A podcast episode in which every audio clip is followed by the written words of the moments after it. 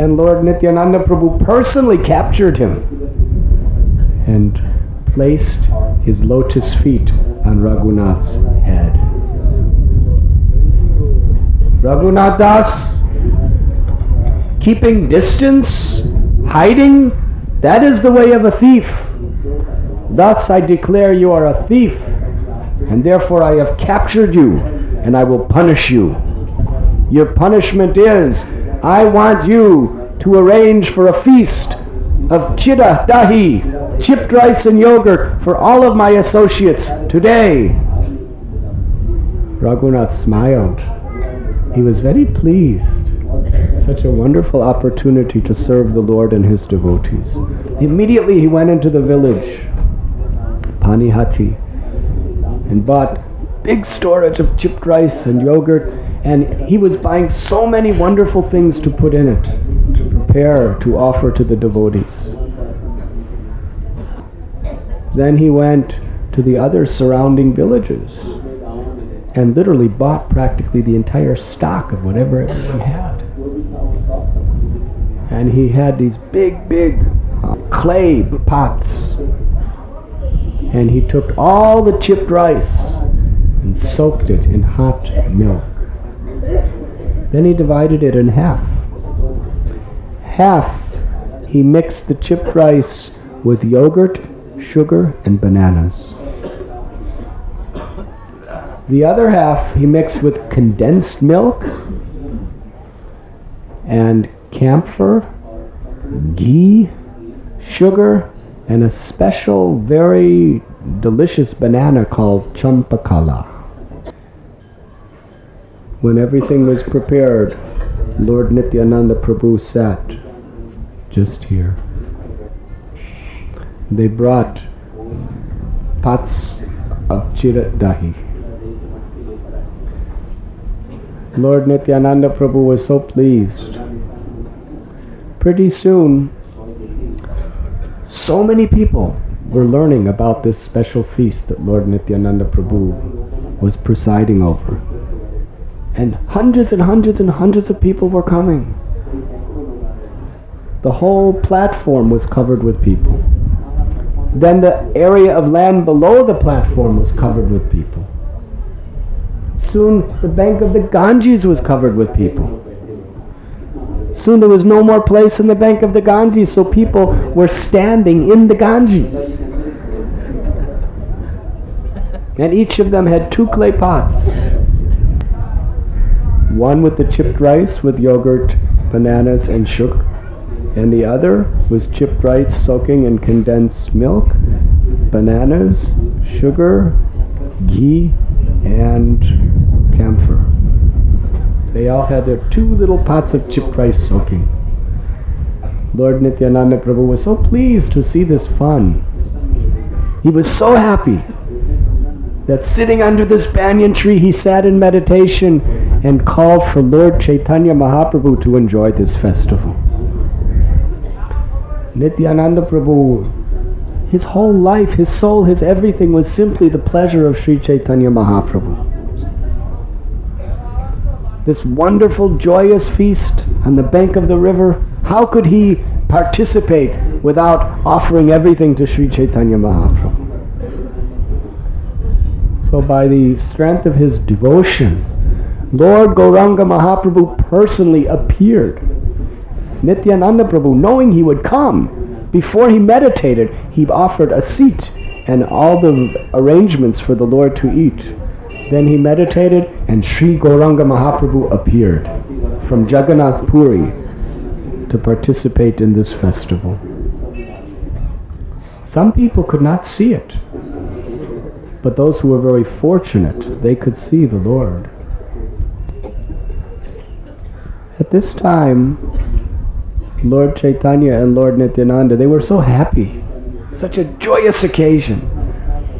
They went to wherever the people were sitting, and from each and every pot, Lord Nityananda Prabhu would take a portion of the chipped rice and put it in the mouth of Lord Chaitanya. And Lord Chaitanya would take a portion of the chipped rice from each and every pot and put it with his hand in the mouth of Lord Nityananda Prabhu. In this day, they were happily roaming through all of the devotees. Then they came back and sat down and began to take prasad. They told everybody, now everyone enjoy this Chiradahi Utsav chanting Hari Hari! Devotees happily began to eat this prasad. And as they were eating, they were all chanting Hari Hari!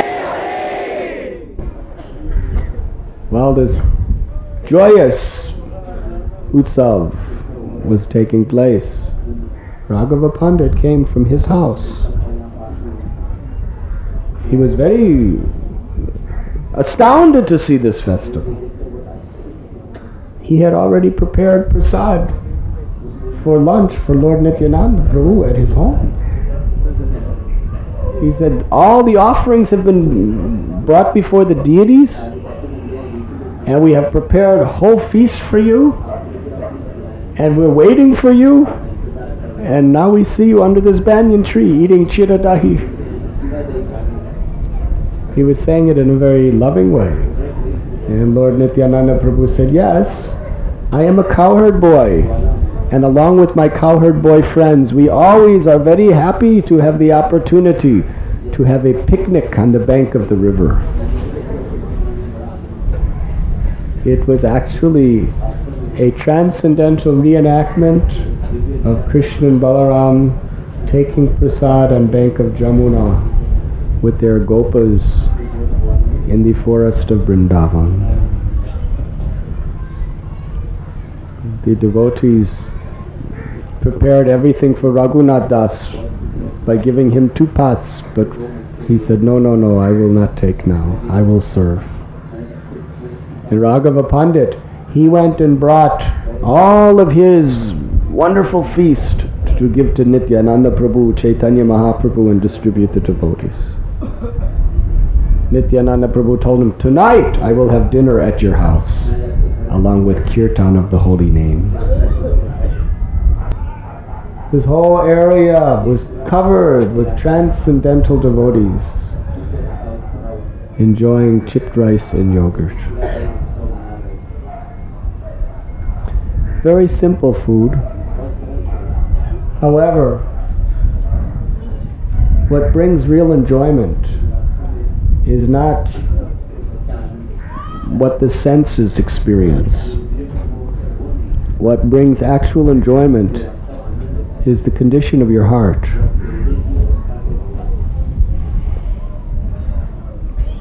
We know Raghunath Das Goswami, he was eating that rejected rice from the from the cows of Puri and when Chaitanya Mahaprabhu ate it, he said, It's the most delicious thing I've ever tasted. You can see something, you can hear something, but real enjoyment is not how it influences your senses. Real enjoyment is how something influences your heart.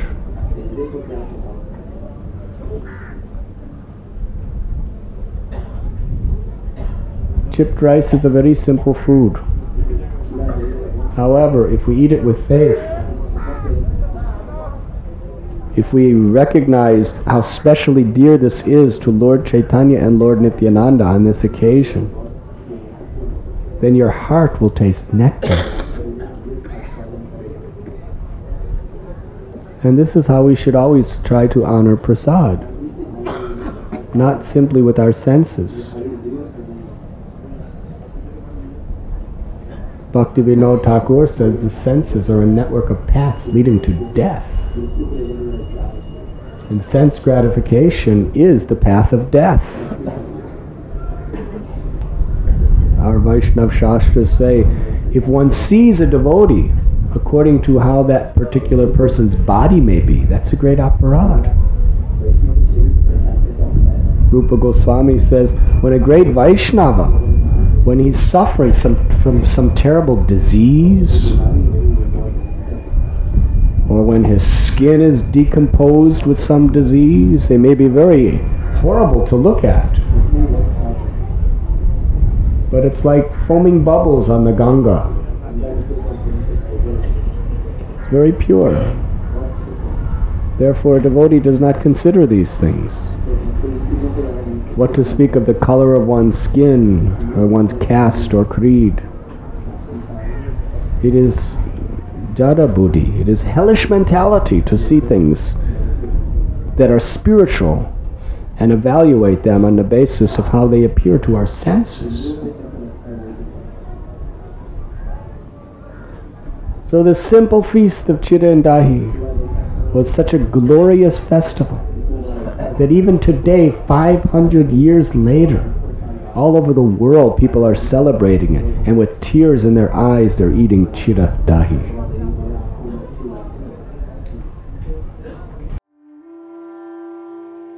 You were listening to Radhanath Swami on devotionalnectar.com.